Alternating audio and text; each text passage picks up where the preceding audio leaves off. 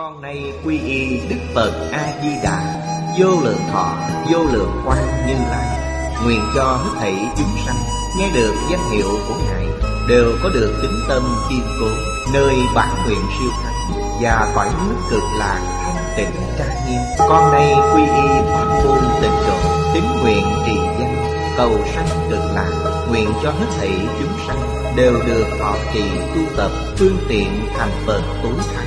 Con nay quy y Đức Quán Thế Âm Bồ Tát, Đức Đại Thế Chí Bồ Tát và Thanh Tịnh Đại Hải Chúng Bồ Tát, nguyện cho hết thảy chúng sanh đều phát Bồ Đề Thân, sanh về cực lạc, nhập thanh tịnh chúng, chóng thành Phật đạo. Tịnh Độ Đại Kinh Giải Diễn Nghĩa, chủ giảng lão Pháp Sư Tịnh Không. Biên dịch Minh Tuệ, biên tập Nguyên Tâm. Thời gian ngày mười chín tháng bảy năm hai nghìn không trăm mười một, địa điểm Phật Đà Giáo Dục Hiệp Hội Hồng Kông, tập năm trăm lẻ hai. Chư vị Pháp Sư, chư vị đồng học, mời ngồi xuống. Mời quý vị xem Đại Thừa Vô Lượng Thọ Kinh Giải, trang sáu trăm hai mươi tư.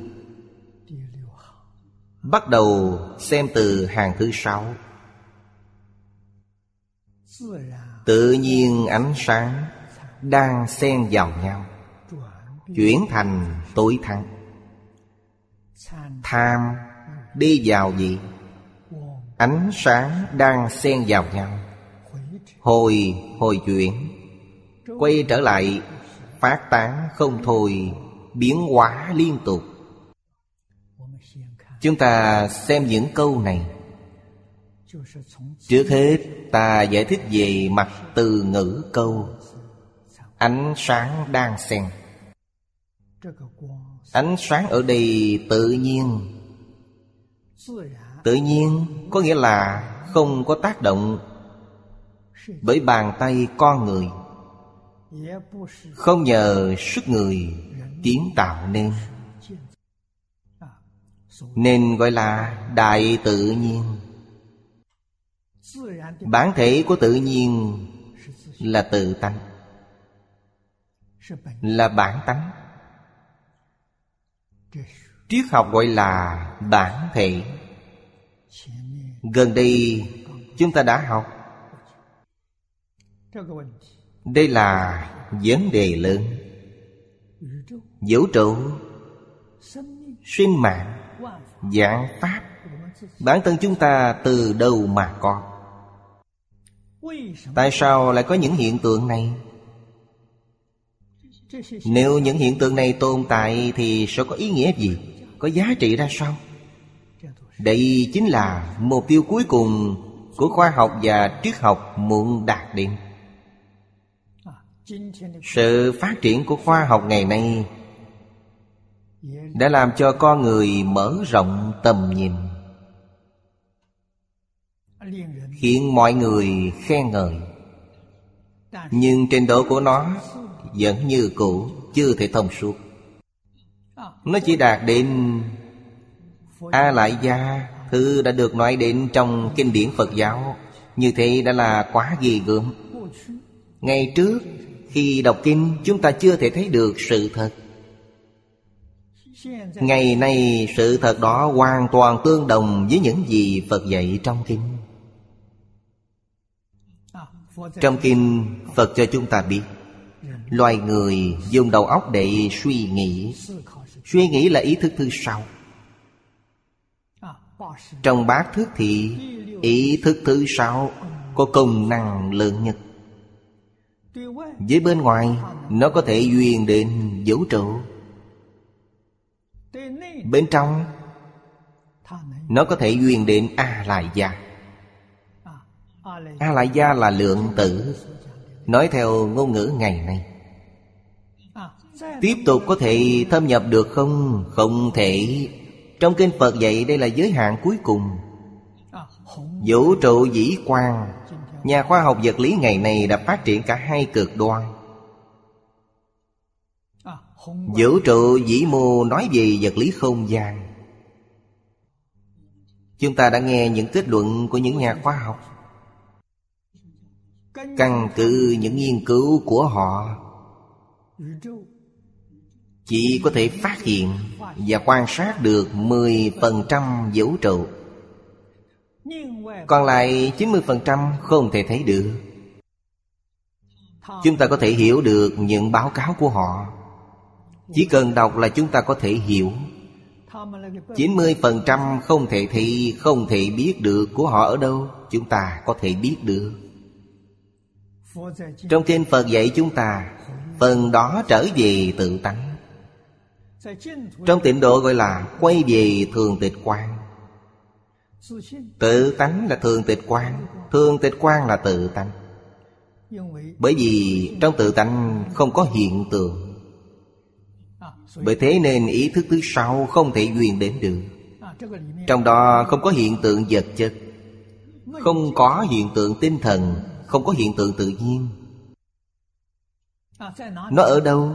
Không nơi nào không có, không lúc nào không có. Nó chính là bản thể của tất cả dạng vật. Không có nó thì tất cả các hiện tượng không thể tồn tại. Bởi vậy nó không có tất cả hiện tượng, nhưng có thể hiện tất cả mọi hiện tượng.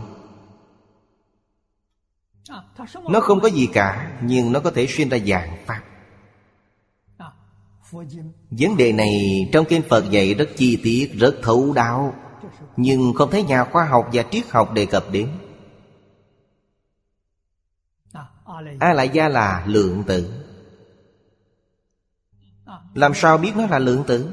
Những vấn đề của lượng tử hoàn toàn phù hợp với những gì kinh điển đã nói về A-lại-da. Nó nói lên điều gì?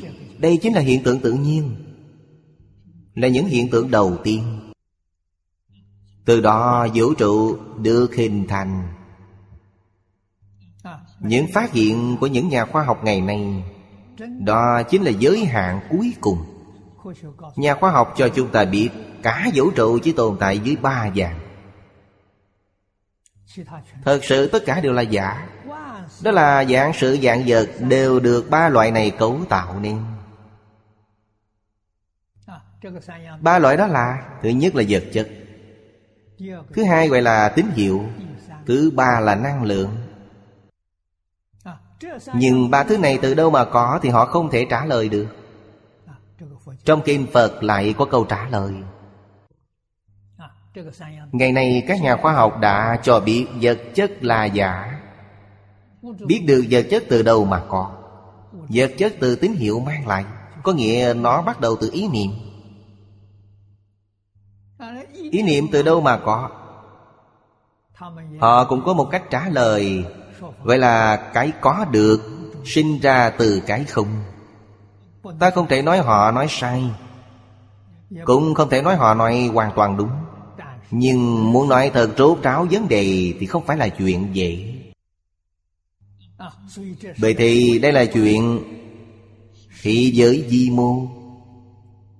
Dùng suy nghĩ chỉ đạt đến giới hạn nhất định, nghĩa là chỉ đến mức độ đó thôi.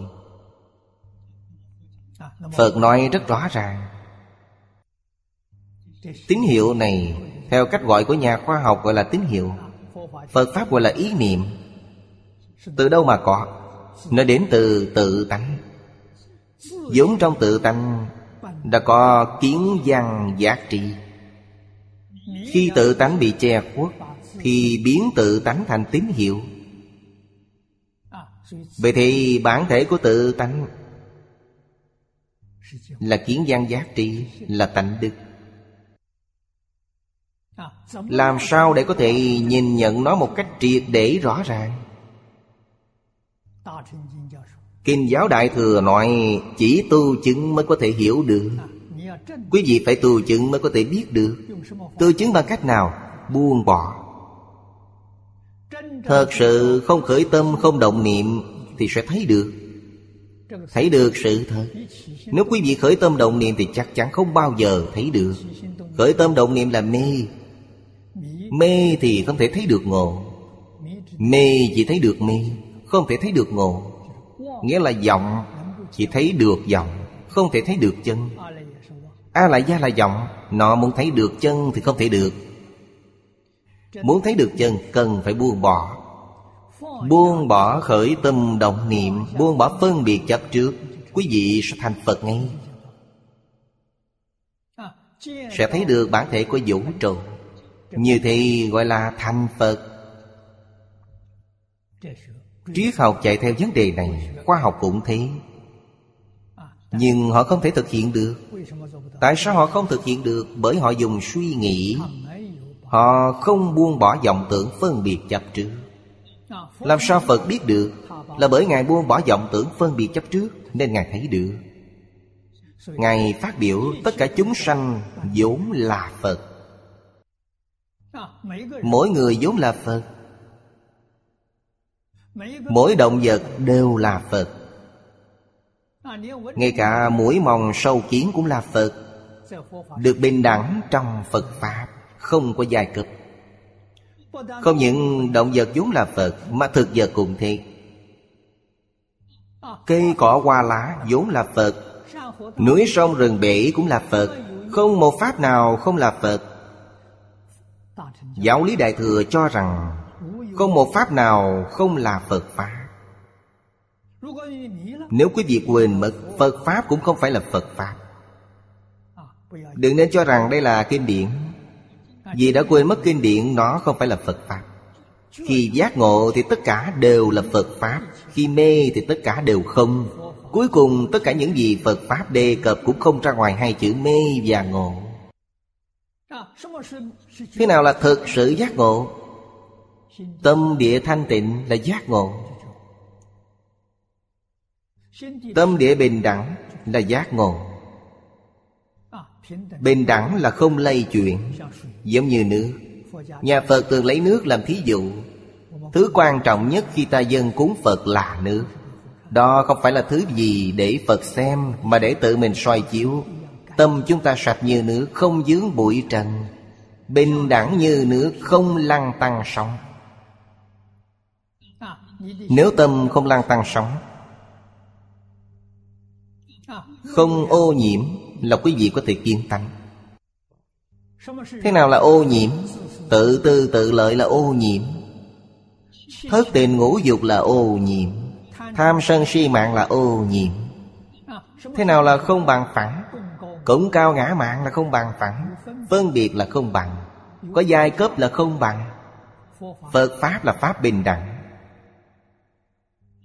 Từ chư Phật Như Lai cho đến các loại côn trùng đều nhất luật bình đẳng. Chắc chắn không thể nói Phật ngồi trên cao, tất cả các loài sâu kiến đều phải ngồi dưới, không phải như thế. Trong giáo lý Đại Thừa, các loài sâu kiến cũng được bình đẳng với Phật. Tất cả dạng sự dạng giờ đều bình đẳng. Thật sự bình đẳng.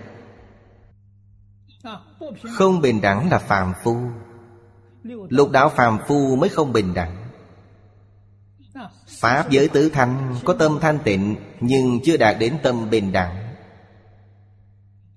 Phải đến thật báo trang nghiêm độ thì tâm bình đẳng mới xuất hiện. Khi tâm bình đẳng xuất hiện thì mới sinh vào thật báo trang nghiêm độ. Nếu tâm địa nhiễm ô, không bình đẳng, thì phạm vi hoạt động của quý vị chỉ luân hồi trong lục đạo. Chuyện chỉ là như thế. Tất cả đều là ý niệm của quý vị biến hiện ra. Rời ý niệm thì không có được pháp nào. Đây là những điều Phật dạy trong kinh. Phật Thích Ca Mâu Ni nói tất cả pháp từ tâm tưởng sanh ra. Xa rời tâm tưởng thì không có pháp nào cả. Trước đây chúng ta đã đề cập đến rất nhiều vấn đề này, về sau vẫn tiếp tục nói. Vấn đề này thuộc về khoa học cao cấp, triết học cao cấp. Ngày nay khoa học triết học vẫn chưa đạt đến cảnh giới này. Đây là đại học vấn tổ tiên chúng ta đã để lại. Chúng ta học những thứ này để giữ cho được bình an, bảo vệ sức khỏe, trường thọ, hạnh phúc đầy đủ cho quý vị. Bảo vệ vận nước hanh thông, mãi mãi thanh bình cho quốc gia này. Cái gọi là thịnh thế là nhờ vào đại học vấn mới có thể thực hiện được. Quý vị đều biết, lịch sử Trung Quốc đều biết, đời nhà Đường là triều đại hưng thịnh nhất trong lịch sử. Phật Pháp đời nhà Đường cũng hưng thịnh nhất. Đế dương hộ Pháp, có thể xem Đường Thái Tông là vị tổng hộ Pháp. Tâm địa Hoàng đế Thái Tông bình đẳng, thanh tịnh. Ông ta không có sự phân biệt, không những hộ trì Phật Pháp mà ngay Cơ Đốc giáo, đạo Islam khi ấy vừa mới truyền đến Trung Quốc cũng được ông ta hộ trì. Hoàng đế ban chiếu xây dựng tự viện Phật giáo, xây dựng đạo tràng. Ở Bắc Kinh chúng ta được thấy chùa Thanh Chân, biển gạch bên trên là sắc vua ban xây dựng. Đạo quán này cũng được ban chiếu xây dựng, tất cả đều bình đẳng, không phân biệt giai cấp. Đế dương đại thần lúc bấy giờ đều am hiểu Phật Pháp, cách tiếp nhận lời giáo huấn của Phật Đà không giống thời nay. Bởi thế quốc gia được thịnh trị. Trong tương lai, nếu thế giới này muốn an ổn trở lại, đấy không phải là điều chúng ta nói, chúng ta không dám đề cập đến, mà đó là lời của Thatcher người Anh. Ông ta cũng đã qua đời. Ông phát biểu những lời này vào năm một nghìn chín trăm bảy mươi. Muốn giải quyết vấn đề xã hội của thế kỷ hai mươi mốt, chỉ có học thuyết Khổng Mạnh và giáo lý Đại Thừa. Bởi thì ngày nay có rất nhiều quốc gia đang áp dụng học thuyết Khổng Mạnh và giáo lý Đại Thừa. Áp dụng những học thuyết này để làm gì? Mong quốc thái dân an, mong xã hội trở lại ổn định. Liệu có thể mong như thế được không? Khó, rất khó. Tại sao? Bởi vì nó đã bị tổn thương quá nghiêm trọng. Có nghĩa con người trong xã hội ngày nay đã mất hết niềm tin, nên quý vị không cách nào có thể cứu vãn được. Không cách nào cứu vãn được. Chúng ta hãy bình tĩnh quan sát một cách khách quan, phải chấp nhận hậu quả này. Hậu quả chính là tai nạn. Sau tai nạn, để xem lòng người liệu có tỉnh ngộ lại không. Nếu mọi người tỉnh ngộ thì tai nạn có thể còn cách để cứu vãn. Không tỉnh ngộ thì khả năng tai nạn có thể nghiêm trọng hơn. Đây là điều chúng ta không cần phải nói. Chúng ta xem tiếp đoạn kinh văn dưới đây. Tự nhiên ánh sáng đang xen, ánh sáng đang xen lẫn nhau. Nó nói lên điều gì? Rằng cả vũ trụ này là nhất thể. Thật sự là như thế. Ánh sáng ở đây là tín hiệu. Nhục thể của hiện tượng vật chất và tín hiệu của hiện tượng tinh thần cùng dạng sự dạng vật cả pháp giới đều là ánh sáng đang xen lẫn nhau. Chưa bao giờ gián đoạn cả. Những làn sóng chúng ta phát ra, nó đều nhận được hết. Những làn sóng nó phát ra, bản thân chúng ta cũng thu được tất cả. Những gì hiện tại chúng ta đang thu, phát đều không có cảm xúc. Nguyên nhân của vấn đề là ở đâu? Như những gì chúng ta thường nói, quên mất tự tánh, đến độ trơ ra, đã rơi vào trạng thái như vậy. Một số bộ phận trong cơ thể chúng ta đã đơ, hết cảm giác. Thân tâm chúng ta ngày nay đã trơ đến độ như thị. Chúng ta đã mất hết cảm xúc với tất cả những tín hiệu trong bốn phương tám hướng phát ra. Lúc nào thì cảm xúc đó trở lại bình thường? Kinh điển cho chúng ta biết A-la-hán có cảm xúc cực kỳ bén nhạy. Vì sao? A-la-hán đã đoạn hết phiền não kiến từ. Có thể nói đây là bản năng của họ.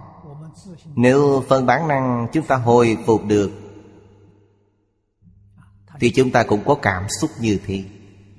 Cảm nhận được tín tâm tự nhiên trở lại bình thường, không bao giờ còn hoài nghi. Tiếp tục hướng lên trên, nâng lên đến Bồ Tát. Điều A-la-hán có được đó là tâm thanh tịnh. Điều Bồ Tát có được đó là tâm bình đẳng, cao hơn tâm thanh tịnh. Bởi thì cảm nhận tín hiệu của Bồ Tát cao hơn A-la-hán rất nhiều, nhưng vẫn chưa viên mãn. Thành Phật mới viên mãn. Thành Phật là gì? Không khởi tâm, không động niệm.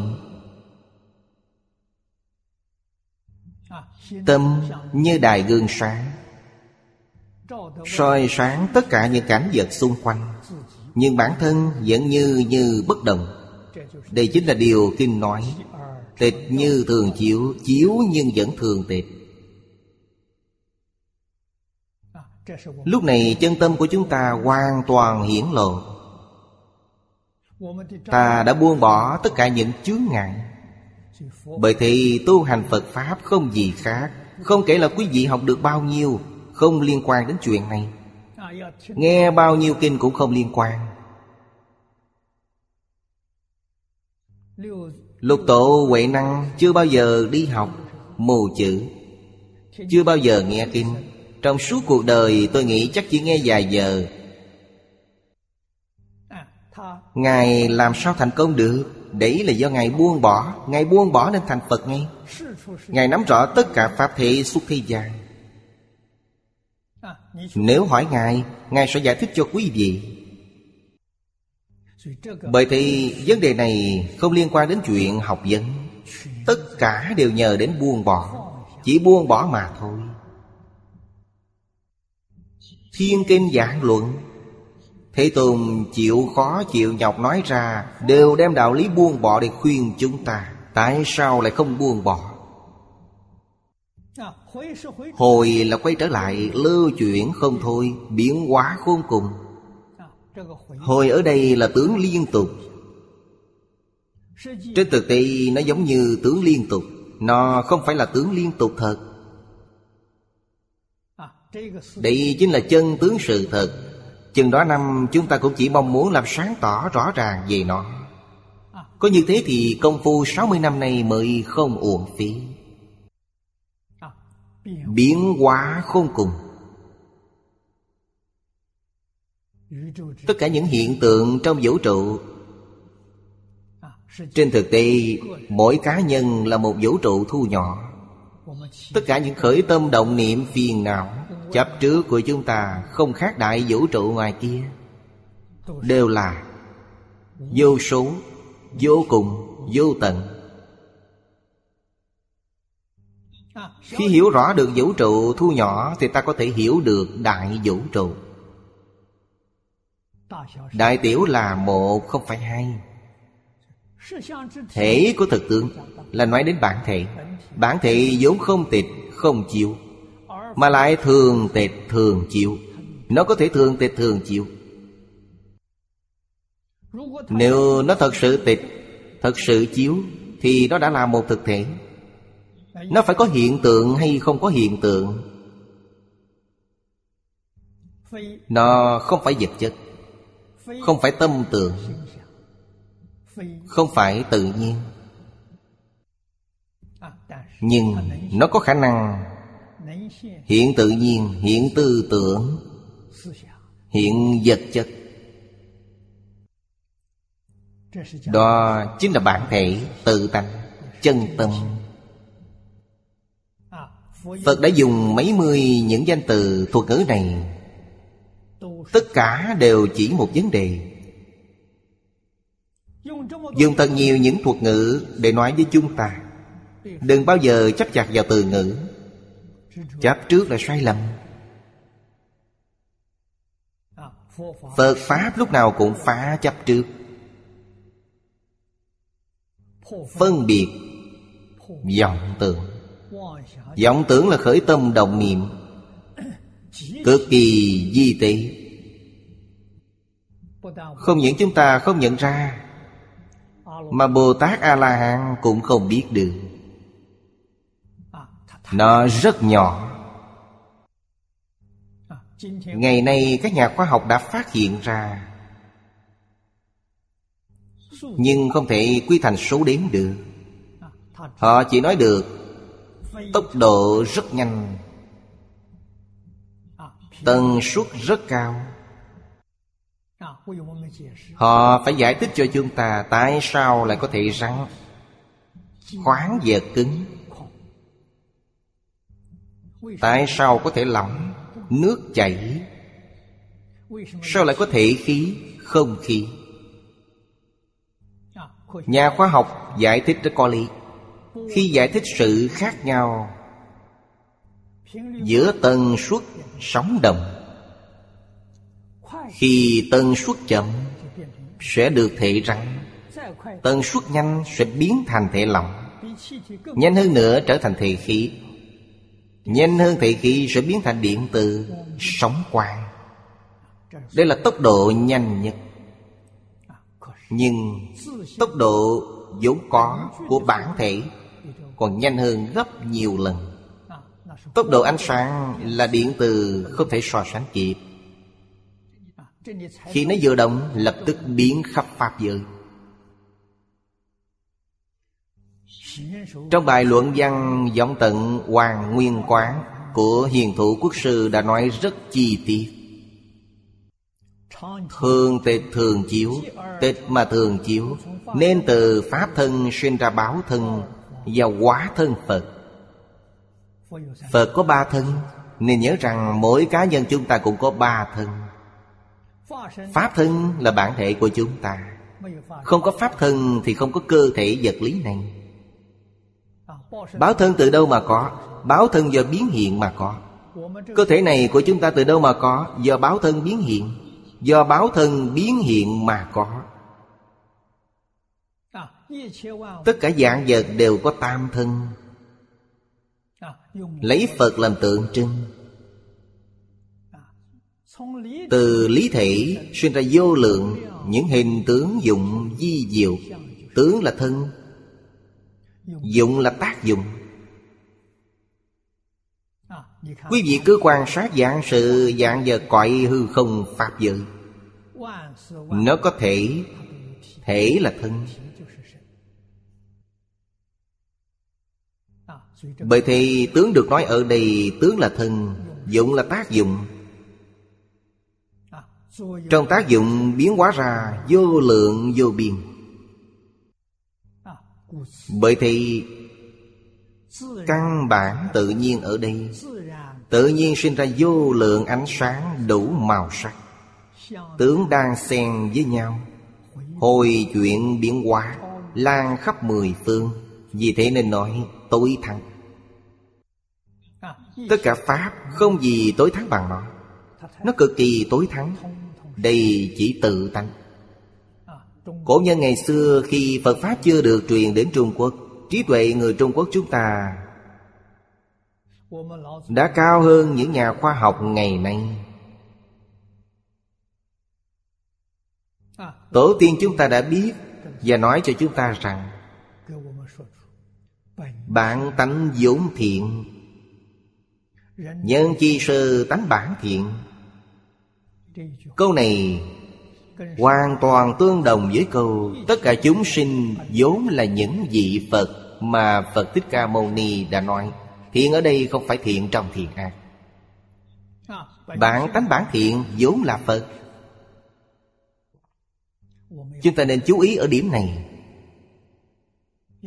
Thọ dụng trong đó là không thể nghĩ bàn. Người thông thường gọi là đại học vấn. Tiên sinh Phương Đông Mỹ đã nói với tôi, đấy chính là đỉnh cao của triết học và khoa học. Nó đã đạt đến đỉnh điểm. Những người không để tâm nghiên cứu, không học tập, họ hoàn toàn không biết. Quá là đáng tiếc. Độ vài trăm năm trước, có người còn biết. Ba đời Càn Long, Ung Chính, Khang Hy, đời nhà Thanh đã xuất hiện rất nhiều những vị cao tăng. Những vị thật sự thâm nhập cảnh giới vẫn còn tại thế. Có người thời nay không chịu học tập. Kinh điển có, nhưng chỉ cất vào kho, không đọc, không học. Bởi thì ngày nay mê lầm, nghiệp chướng tạo ra ngày càng nặng, quả báo ngày càng thêm khổ. Thực trạng hiện nay là như thế. Trong kinh thường ví tự tâm như viên ngọc quý. Quán Kinh diệt, mỗi viên bảo châu phát ra tám vạn bốn ngàn thứ ánh sáng. Trong mỗi ánh sáng như thế phát ra tám vạn bốn ngàn thứ ánh sáng vàng khác nhau. Vị có nghĩa không giống nhau. Ở đây nói lên sự đẹp đẽ vô ngần.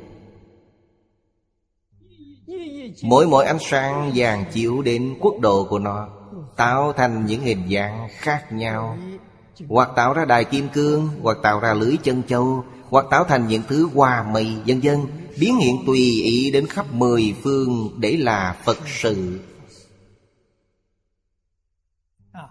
Tùy ý ở đây là tùy ý chúng sinh, cần phải hiểu như thế. Phật Bồ Tát không có ý. Có ý là những phàm phu. Có ý là thức thứ tám. Có thức thứ tám là phàm phu. Bồ Tát Pháp Thân chuyển bát thức thành tứ trí. Bởi thế các ngài chỉ có trí, không có ý. Pháp giới tứ thanh trong thập Pháp giới, Thanh Văn, Duyên Giác, Bồ Tát, Phật, họ có trí, có ý. Họ vẫn chưa thể chuyển bát thức thành tứ trí. Trí của họ từ đâu mà có? Họ có định công tương đối. A-la-hán là thập nhật. Họ đã tu định thứ chín. Nói cách khác, họ đã có một chút chân trị, nhưng vì vẫn còn lẫn vọng tưởng, không thuần. Cao hơn A-la-hán là Bích Chi Phật. Cao hơn nữa là Bồ Tát. Tất nhiên không giống nhau. Phật trong thập Pháp giới đã buông bỏ khởi tâm đồng niệm. Các ngài đã siêu diệt thập Pháp giới. Thập Pháp giới không còn. Các ngài đi đâu? Các ngài đã nhập vào nhất chân Pháp giới. Nhất chân là thế giới Hoa Tạng, thế giới Cực Lạc. Thật báo trang nghiêm độ của chư Phật Như Lai là nơi ở của báo thân. Thân bây giờ của chúng ta là ứng thân. Ứng thế nào? Do thiện nghiệp và ác nghiệp ứng ra. Hiện thân của thiện nghiệp tại tam thiện đạo, hiện thân của ác nghiệp là tam ác đạo. Trôi theo nghiệp. Không thể không hiểu vấn đề này. Bởi thế nó được gọi là thân nghiệp báo. Báo thân của chư Phật Như Lai là báo thân trí tuệ. Nói cách khác, báo thân của chúng ta là phiền não, nghiệp báo. Chư Phật Như Lai là trí báo thuần tịnh, hoàn toàn khác nhau. Bởi thì tùy theo sự thay đổi ý của chúng sinh để làm Phật sự. Phật sự ở đây là giác ngộ chúng sinh, giúp đỡ chúng sinh giác ngộ. Đấy gọi là Phật sự. Lại nói Phật Vô Lượng Thọ có tám dạng bốn ngàn tướng, trong mỗi một tướng có tám dạng bốn ngàn tùy hình hảo. Chúng ta phải ghi nhớ câu này, như thế chúng ta sẽ được tỏ rõ. Trong kinh Vô Lượng Thọ tỳ kheo Pháp Tạng phát bốn mươi tám lời nguyện. Nội dung bốn mươi tám lời nguyện nói rằng phàm những người được sanh về thế giới Tây Phương Cực Lạc đều đầy đủ ba mươi hai tướng tốt, tám mươi vẻ đẹp.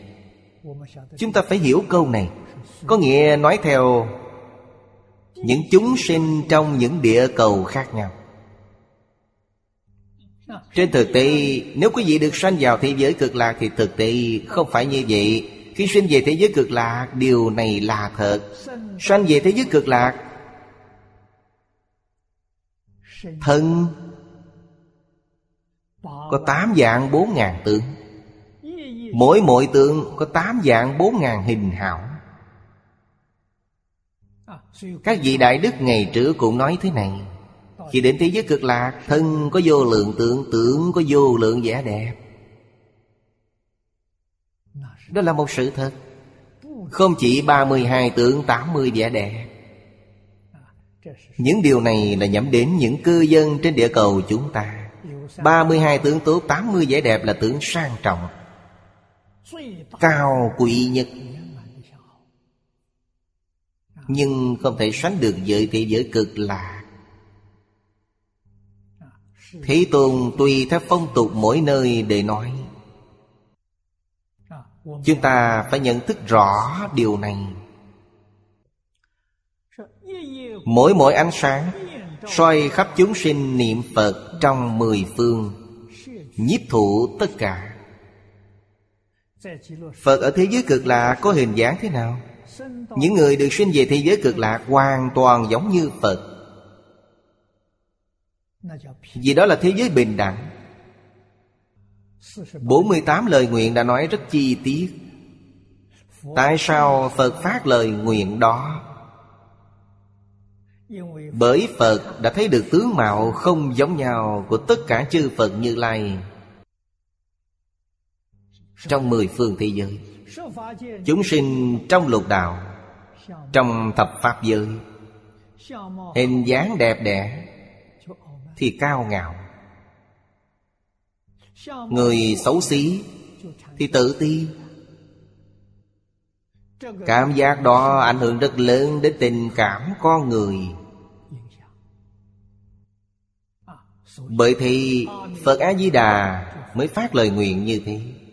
Hy vọng những học trò của Ngài tại quốc gia này khi đến thế giới Cực Lạc cũng giống như tướng mạo những học trò đang tu học ở thế giới Cực Lạc. Như thế sẽ hóa giải tất cả những ý niệm ngạo mạn tự ti. Tiêu chuẩn tướng mạo là ai? Phật A Di Đà. Tượng tốt giống Phật A Di Đà, tất cả đều được tạo nên bởi khuôn mẫu đó, giống nhau tất cả. Giống nhau như thế thì ta có nhận ra được không? Có. Làm sao có? Quý vị đã có thần thông, đã có thần thông viên mãn, trí tuệ viên mãn, quý vị sẽ không nhận là một ai cả, sẽ có năng lực đó. Bởi thì những ánh sáng này chiếu soi cõi hư không khắp pháp giới. Ở đây nói chiếu soi chúng sinh niệm Phật ở mười phương, đó chính là Phật A Di Đà. Phật A Di Đà tiếp dẫn chúng sinh trong mười phương, gia trì chúng sinh trong mười phương. Chỉ cần người đó niệm Phật, thì ánh sáng từ Đức Phật sẽ chiếu đến họ. Vì sao quý vị không biết được? Là bởi tập khí nặng quá. Nếu thật sự sám trừ nghiệp chướng, nghiệp chướng tiêu trừ đến một mức độ nhất định, thì quý vị sẽ cảm nhận được ánh sáng Đức Phật chiếu đến. Điều rõ ràng nhất ở đây không gì khác hơn việc phát nguyện học giảng kinh. Công đức này đặc biệt thù thắng. Phát tâm học giảng kinh. Tại sao? Phật gia trì quý vị. Những đoạn kinh đọc không hiểu, hay tìm không được tư liệu, lúc đó ta phải làm sao? Đây là điều mới học giảng kinh chúng ta gặp phải. Thầy giáo dạy chúng tôi buông bỏ, buông bỏ tất cả những tạp niệm, nhất tâm lạy Phật. Lạy hai trăm lạy, ba trăm lạy, liền nảy ra ý ngay. Quý vị viết, viết không kịp. Đấy là gì? Đấy là điều Phật gia trì quý vị rõ ràng nhất. Cũng có nghĩa là ánh sáng Phật đã chiếu đến quý vị, trí tuệ được mở mang, bung ra. Mỗi người học giảng kinh đều có kinh nghiệm này. Nhất là khi lên bục giảng. Khi chưa lên bục giảng phải chuẩn bị giáo án. Sau khi đã lên bục rồi, tất cả những gì chuẩn bị đều không dùng đến. Lời nói cứ thế tuôn ra, không hiểu từ đâu mà có. Pháp Sư Đế Nhàn giảng Viên Giác Kinh. Lúc đó có một đại cư sĩ Giang Vị Nông và một số đại đức. Họ là những cư sĩ tại gia đến nghe Ngài Đế Nhàn giảng kinh. Sau khi nghe xong, mỗi buổi họ đều có những ghi chép. Đấy gọi là thân văn ký. Bạn thân Hòa Thượng Đế Nhàn có cuốn giảng nghĩa. Giảng nghĩa là những ghi chép của Ngài trước mỗi buổi giảng. Thân văn ký là những ghi chép ngay trong buổi giảng. Những ghi chép này sau đó được mang đến để Hòa Thượng đọc. Đọc những ghi chép đó sau mỗi buổi giảng. Nhưng ngày hôm sau Ngài lại nói với mọi người, đây là những lời tôi nói ư? Ừ, quý vị cư sĩ trả lời đúng vậy. Ngài nói tôi làm sao nói hay như thế. Đấy là nhờ Phật gia trì. Tất cả những tư liệu này vẫn được lưu giữ ở Hồng Kông, có thể đối chiếu được. Đó là Viên Giác Kinh giảng nghĩa, Viên Giác Kinh thân gian kỹ. Những kinh nghiệm này lặp đi lặp lại rất nhiều khi chúng ta giảng kinh. Cơ bản không có những chuẩn bị. Trong sự chuẩn bị ta không tính đến những tình huống này, nhưng khi lên bục giảng nó lại xuất hiện. Đúng là tự nhiên trong vô vàn những tự nhiên, không sai chút nào. Ở đây chúng ta biết được đã có một sức mạnh bất khả tư nghị đang thúc đẩy sau lưng mình. Dù bất cứ thứ gì quý vị cũng đừng lo lắng. Tất cả những lời giáo huấn này tôi đã được Đại sư Chương Gia dạy khi mới hai mươi sáu tuổi. Thầy nói với tôi, nhất tâm, chuyên tâm học dạy, giảng kinh học dạy, thì suốt đời sẽ được Phật Bồ Tát sắp đạt dụng. Quý vị không phải lo lắng gì cả. Tôi hiểu và tiếp nhận ngay những lời dạy của thầy.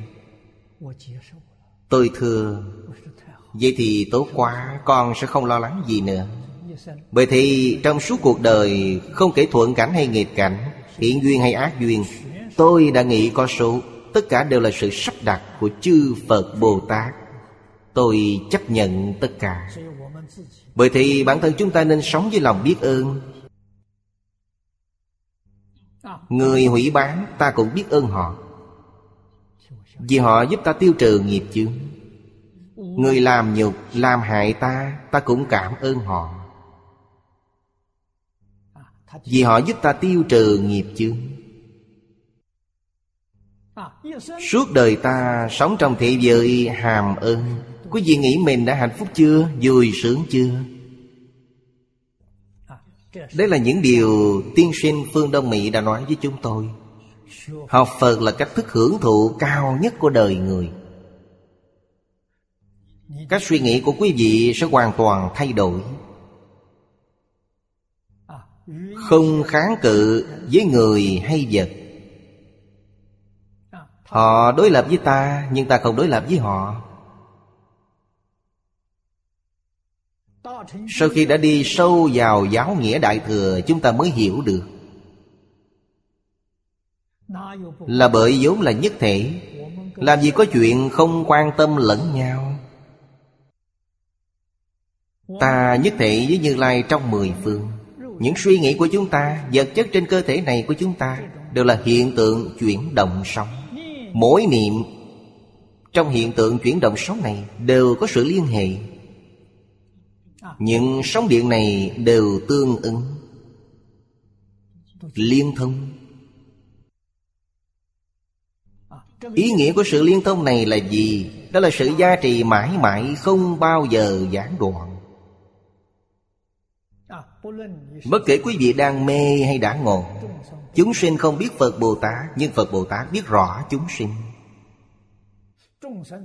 Cho dù chúng sinh làm nhục, coi thường, thậm chí tiêu diệt Phật Bồ Tát, thì các ngài vẫn gia trì cho họ, chưa bao giờ rời bỏ họ.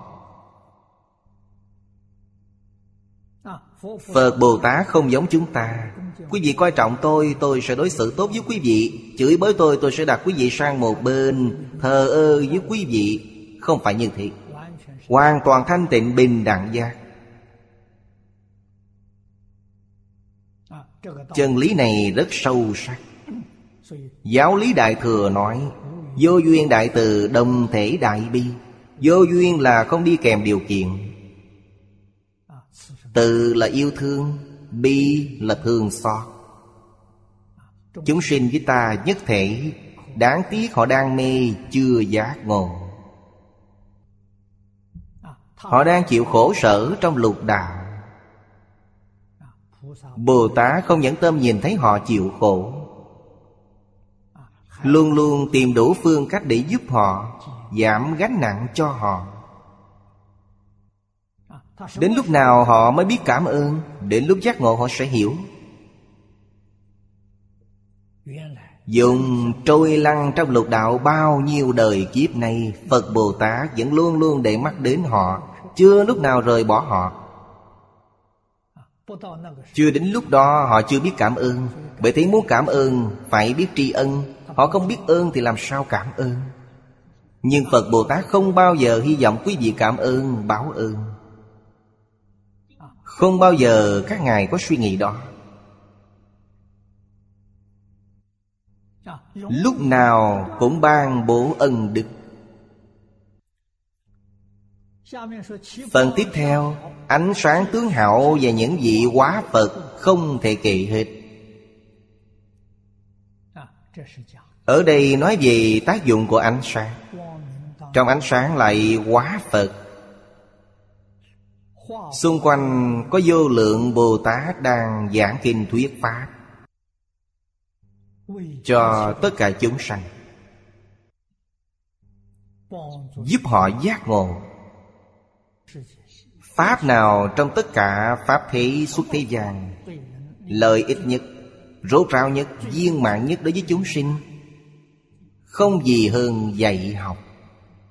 Công việc của những vị đại thánh đại hiền xưa nay là gì? Dạy học.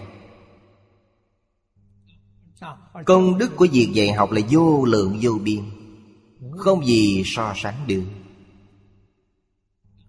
Dạy học là giúp đỡ tất cả mọi người giác ngộ, giúp đỡ mọi người thành thánh thành hiền, giúp đỡ chúng sinh thành Phật thành Bồ Tát. Những phương pháp khác không thể làm được. Vì thế mỗi chư Phật Như Lai, Đại Đức Tổ Sư đều làm việc đó. Nói theo thuật ngữ ngày nay, đó là phổ cập giáo dục. Đại Thánh Đại Hiền đều tiếp bước trên con đường này, không tham dự một công việc nào khác. Những lời kinh trên nói rõ hình tượng ánh sáng là vi diệu khó nghĩ, biến hiện tùy ý, tùy tâm chúng sinh, theo đó để biết. Đây là những lời Phật nói trong Kinh Lăng Nghiêm. Tùy ý biến hiện, không phải theo ý mình mà theo ý chúng sinh, không phải ý riêng của bản thân. Trong ánh sáng có màu sắc, trong màu sắc đó là hiện tướng,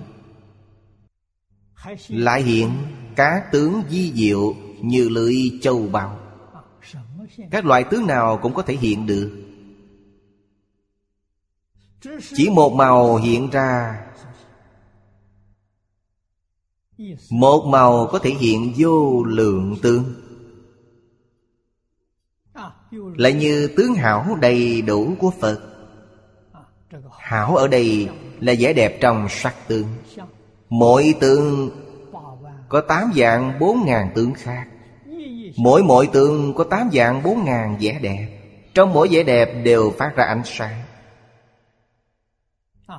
Trong ánh sáng lại hiện Phật.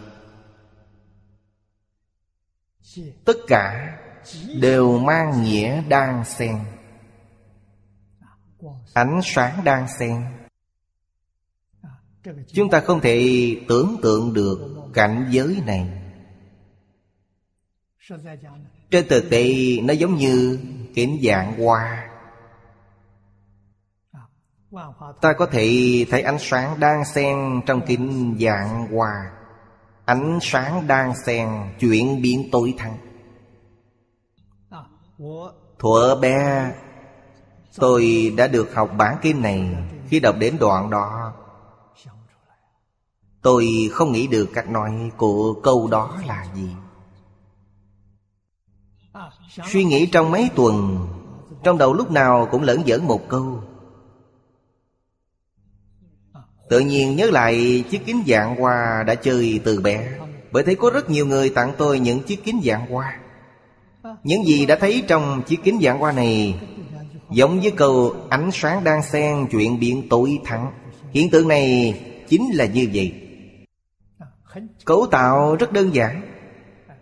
Khi quý vị xoay chuyển sẽ thấy những thay đổi, nhưng quý vị không phát hiện ra hai điểm hoàn toàn giống nhau trong đó.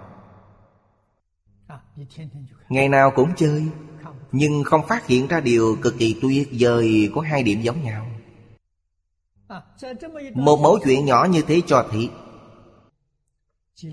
chúng ta có thể tưởng tượng được sự thù thắng của thế giới cực lạc.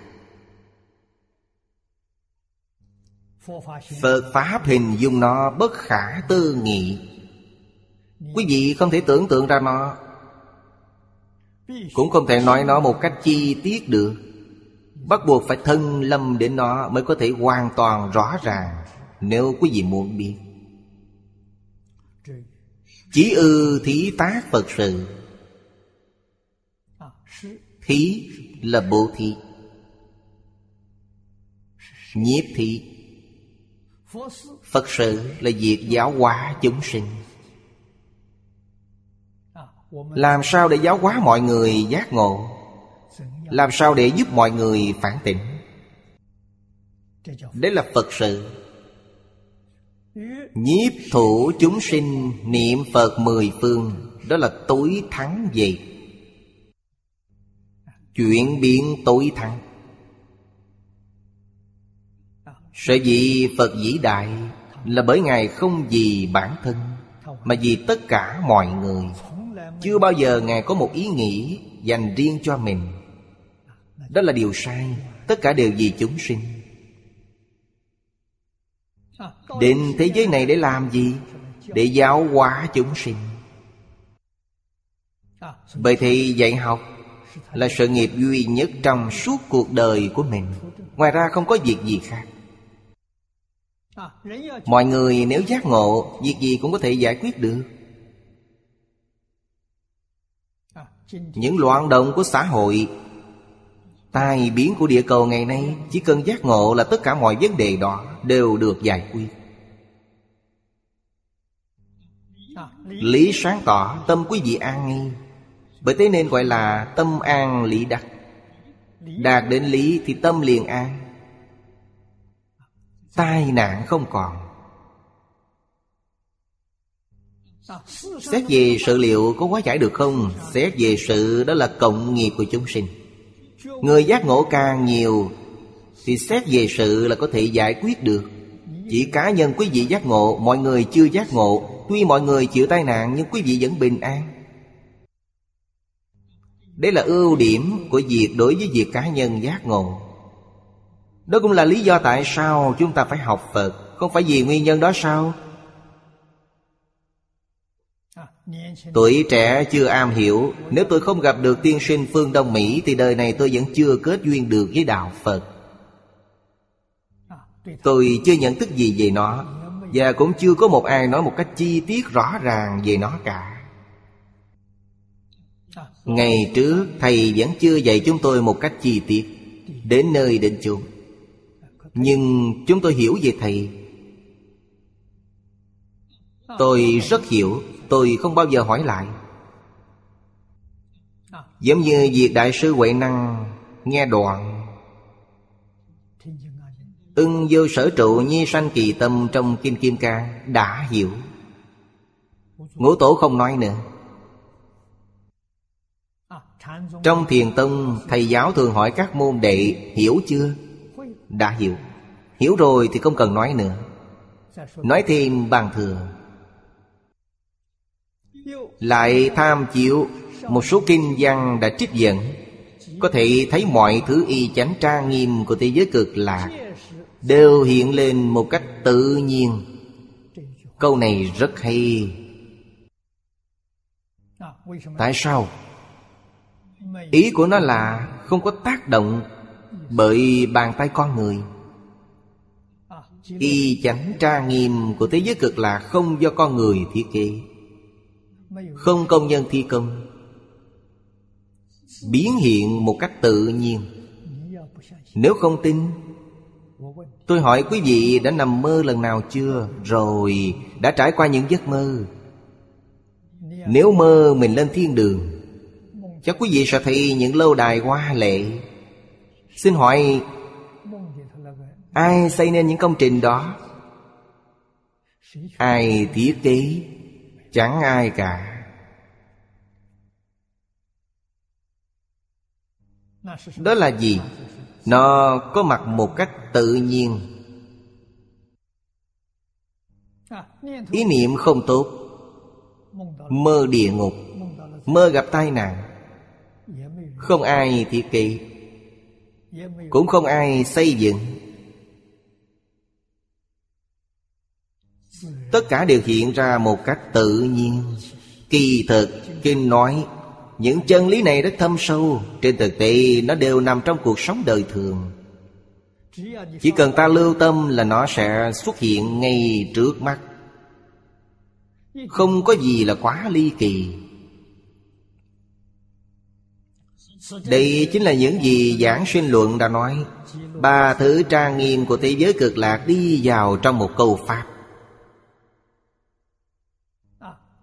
Ba thứ trang nghiêm này ở phần trước chúng ta đã đề cập rất nhiều. Đó là Phật trang nghiêm, Bồ Tát trang nghiêm. Phật là vị thầy, Bồ Tát là những học trò. Thứ ba là quốc độ trang nghiêm, chính là môi trường cư trú và môi trường học tập trang nghiêm. Trang nghiêm có nghĩa đẹp đẽ tột cùng. Người đời chúng ta thường nói tột cùng đó là chân thiện mỹ. Phật Pháp gọi là trang nghiêm. Trong đó quý vị không thể tìm ra một khiếm khuyết ở một nơi đẹp đẽ như thế. Nếu hỏi tại sao thế giới cực lạc lại đẹp đẽ như vậy, thì quý vị nên đọc bộ kinh này đi. Nội dung kinh sẽ cho quý vị biết sự tu tập trong vô lượng kiếp của Phật A Di Đà. Công đức tu trì là nền tảng của sự trang nghiêm. Nếu không trải qua vô lượng kiếp thì đức năng trí tuệ không thể đạt đến như thế. Thêm vào đó là trước mười lăm kiếp ấy, Ngài đã là một vị quốc vương có tên Thế Nhiều Vương trong thế gian này. Ngài gặp Phật Thế Tự Tại Vương, nghe kinh và đã giác ngộ, bỏ ngôi vị quốc vương, xuất gia làm tỳ kheo. Người Trung Quốc chúng ta gọi là hòa thượng, nhưng từ tỳ kheo chính xác hơn. Pháp danh của Ngài là Pháp Tạng, vì thương tượng tất cả chúng sinh, nên tỳ kheo Pháp Tạng đã phát bốn mươi tám lời nguyện, và mong những lời nguyện ấy trở thành hiện thực. Nếu chỉ phát nguyện mà không thực hiện thì nguyện đó chỉ là viển vông, không có công đức. Ngài trải qua năm kiếp tu hành, đây là thời gian cực kỳ dài. Đây là số đếm thuộc về thiên văn, dùng thời gian năm kiếp để tu hành viên mãn bốn mươi tám lời nguyện. Như vậy nên mới có được thế giới cực lạc. Thế giới cực lạc là kết quả của năm kiếp tu hành và bốn mươi tám lời nguyện của Ngài. Nhân thật sự là công đức tích lũy trong vô lượng kiếp về thuở quá khứ. Thành tựu như vậy đấy. Những thành công đó không phải dành cho bản thân mình. Ngài đem sự thành tựu thế giới cực lạc để cúng dường đại chúng. Ai muốn đến đời đó để học Phật, Ngài đều tiếp dẫn. Ngài sẽ tiếp đón quý vị đến thế giới cực lạc. Bởi thế đến thế giới cực lạc không phải để hưởng phước. Tuy phước báo ở đó rất lớn, nhưng không phải để hưởng phước, mà đến đó để cầu học. Ở đây chúng ta không thể giác ngộ được, không thể minh tâm kiến tánh, đại triệt đại ngộ sẽ rất dễ dàng thực hiện khi ở thế giới cực lạc. Thầy giáo chính là Phật A Di Đà. Ngoài Phật A Di Đà, tất cả chư Phật Như Lai trong mười phương đều đến tham gia giảng dạy ở thế giới cực lạc. Bởi thế khi đến thế giới đó, quý vị sẽ có cơ hội nhìn thấy vô lượng vô biên chư Phật Như Lai. Thế giới cực lạc là một trường học, chứ không phải là một quốc gia. Thế giới cực lạc không có nguyên thủ, không có đại thần. Thế giới đó cũng không có sĩ nông công thương. Phật Thích Ca Mâu Ni giới thiệu cho chúng ta rất nhiều về thế giới cực lạc. Ngài đề cập trong hơn hai trăm loại kinh luận, trong đó có ba bộ kinh dành riêng nói về thế giới cực lạc. Đó là Vô Lượng Thọ Kinh, Quán Vô Lượng Thọ Kinh và A Di Đà Kinh. Khi đọc hết những bộ kinh này, chúng ta mới hiểu được thế giới cực lạc là học viện Phật giáo. Khi đến học tập, tất cả các thiết bị dạy học ở đó rất tuyệt vời. Khi đến đó rồi, quý vị được Phật A Di Đà cúng dường một cách vô điều kiện. Không ai bắt quý vị đóng học phí. Họ cúng dường một cách vô điều kiện, giúp quý vị thành Phật ở thế giới cực lạc. Khi tốt nghiệp xong, quý vị sẽ thành Phật. Thành Phật chính là tốt nghiệp. Sau khi tốt nghiệp, nơi nào có duyên với mình, quý vị sẽ đến nơi đó để giáo hóa, đến nơi đó để dạy học. Đó là sự nghiệp giáo dục thuần túy. Ba thứ trang nghiêm của thế giới cực lạc nhập vào nhất pháp cú. Nhất pháp cú là gì? Nhất pháp cú là pháp thân vô vi, trí tuệ chân thực. Vấn đề này có thể áp dụng vào công việc chăng? Nhất pháp cú ở trong đây là một câu A Di Đà Phật. Lúc nào quý vị cũng có thể niệm nhất pháp cú, niệm trong tâm, không để quên mất. Đó là quý vị đã tu ba thứ trang nghiêm của thế giới cực lạc. Ta nên tin tưởng pháp môn này. Nếu thật sự phát nguyện thì chắc chắn sẽ được giảng sanh. Mười phương thế giới không có pháp nào có thể sánh với pháp môn này. Bởi vậy căn bản của tự nhiên chính là nhất pháp cũ trong cuốn luận kia. Quy kết nó về nhất pháp cũ trong giảng sanh luận, ba thứ trang nghiêm: pháp thân vô vi, trí tuệ chân thật. Cuối cùng chỉ là nhất pháp cũ Nam Mô A Di Đà Phật. Chúng ta tiếp tục xem đoạn kinh văn tiếp theo. Uất đơn thành thất bảo. Uất đơn là tiếng Phạn, dịch âm theo tiếng Ấn Độ cổ. Người Trung Quốc muốn đơn giản nên đã lược bớt. Nếu dịch âm theo tiếng Phạn thì phải là uất đơn là cứu lưu. Chúng ta đã lược bỏ bớt phần đuôi.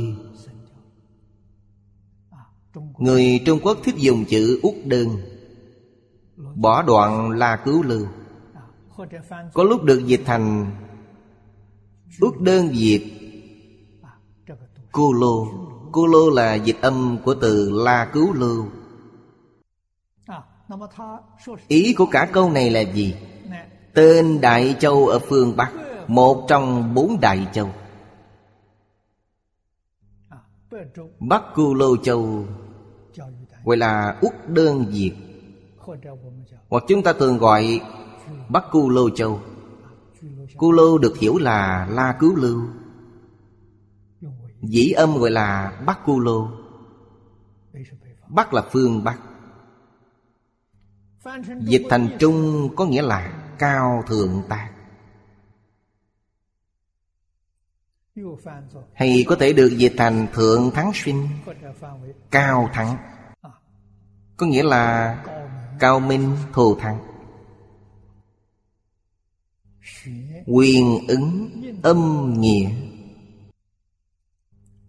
Trong này giải thích vì sao từ này được dịch thành cao thượng tác. Cao thượng tác có nghĩa là gì? Có nghĩa cao thượng hơn các phương khác vậy.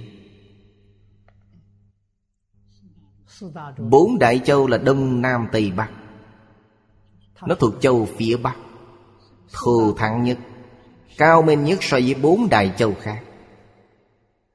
Phước báo cũng lớn nhất, thọ mạng cũng dài nhất. So với ba châu kia thì châu này cao nhất, tuyệt diệu nhất, thù thắng nhất. Nghĩa sát nhất của nó là như thế. Bởi thì Cư Lô có nghĩa là cao nhất, kỳ diệu nhất, thù thắng nhất. Ngô Dịch lại nói tự nhiên ở đơn diệt, tự nhiên thành thất bảo. Những trường hợp như thế này chúng ta cũng thường thấy trong kinh. Theo Hoa Nghiêm Sớ Sao Thập Tam có một đoạn như thế này: uất đơn diệt ở đây gọi là thắng sinh, là bởi mạng sống được định một ngàn năm, ăn mặc tự nhiên, phước báo lớn thật. Định là gì? Rất ít người đoản mạng, mạng sống của họ rất dài, đến một ngàn tuổi. Sống thọ có nghĩa là phước báo rất lớn, sống khỏe, đời sống rất thoải mái, không lo lắng gì cả, không cần làm lụng vất vả. Đây chính là sự tu tích phước đức từ nhiều đời kiếp trong quá khứ mang lại. Nhưng Phật cho chúng ta biết đây là dùng không có Phật Pháp. Tại sao không có Phật Pháp? Vì phước báo lớn quá. Họ được hưởng thụ quá thoải mái. Bảo đi học Phật tôi không cần dùng đến, Sống thế này còn tự tại hơn Phật, thoải mái hơn Phật. Đúng với câu giàu có học đạo là khó. Nếu quý vị khuyên người giàu có đến nghe kinh dạy học, họ không thích. Trái lại nghèo khó quá cũng khó học đạo. Ba bữa ăn không đủ thì tâm trí đâu để đến nghe giảng kinh. Bởi thế Phật Pháp thích hợp với những người nào? Những gia đình bậc trung kiếm đủ ăn qua ngày, không giàu có lắm. Những người này rất dễ tiếp cận với Phật Pháp, nghe là tin ngay.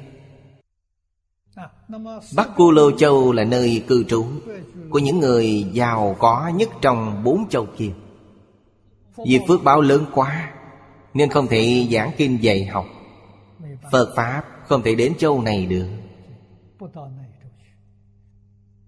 Cảm ứng, gọi là Tam Châu cảm ứng.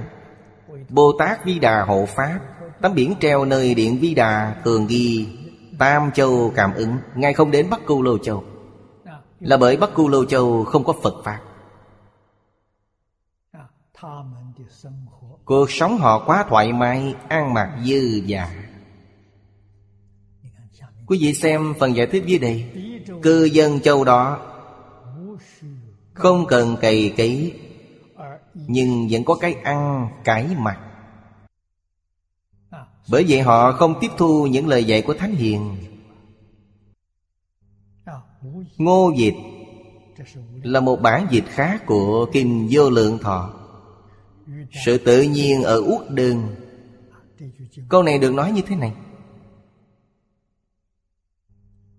Ở đây câu của chúng ta là uất đường thành thất bảo. Bản Ngô dịch là uất đường chi tự nhiên. Ý cũng như thế. Bản kinh này dùng bản Hán dịch nên lấy nội dung uất đường thành thất bảo. Nghĩa là khi hội tập, bản kinh này dùng bản Hán dịch. Trên thực tế đây là sự kết hợp hai câu trong bản Ngô dịch.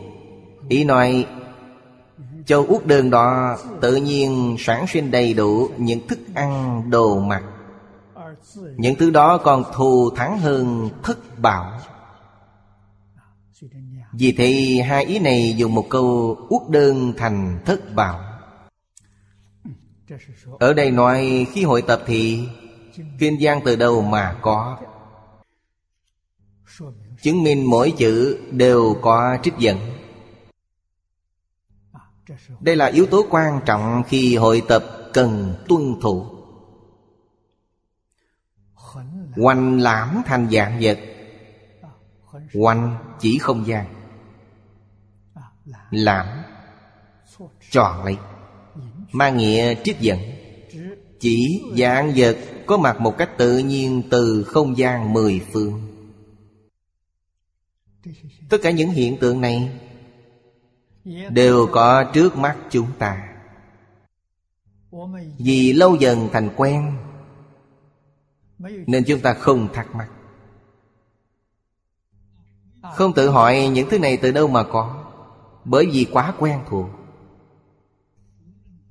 Không kể một việc gì, quý vị cũng nên cố gắng suy nghĩ. Những việc như thế sẽ trở thành một trong những bài học rất sâu sắc, rất lớn lao. Vì những việc như thế đều liên quan đến tự tánh. Tuyệt vời lắm.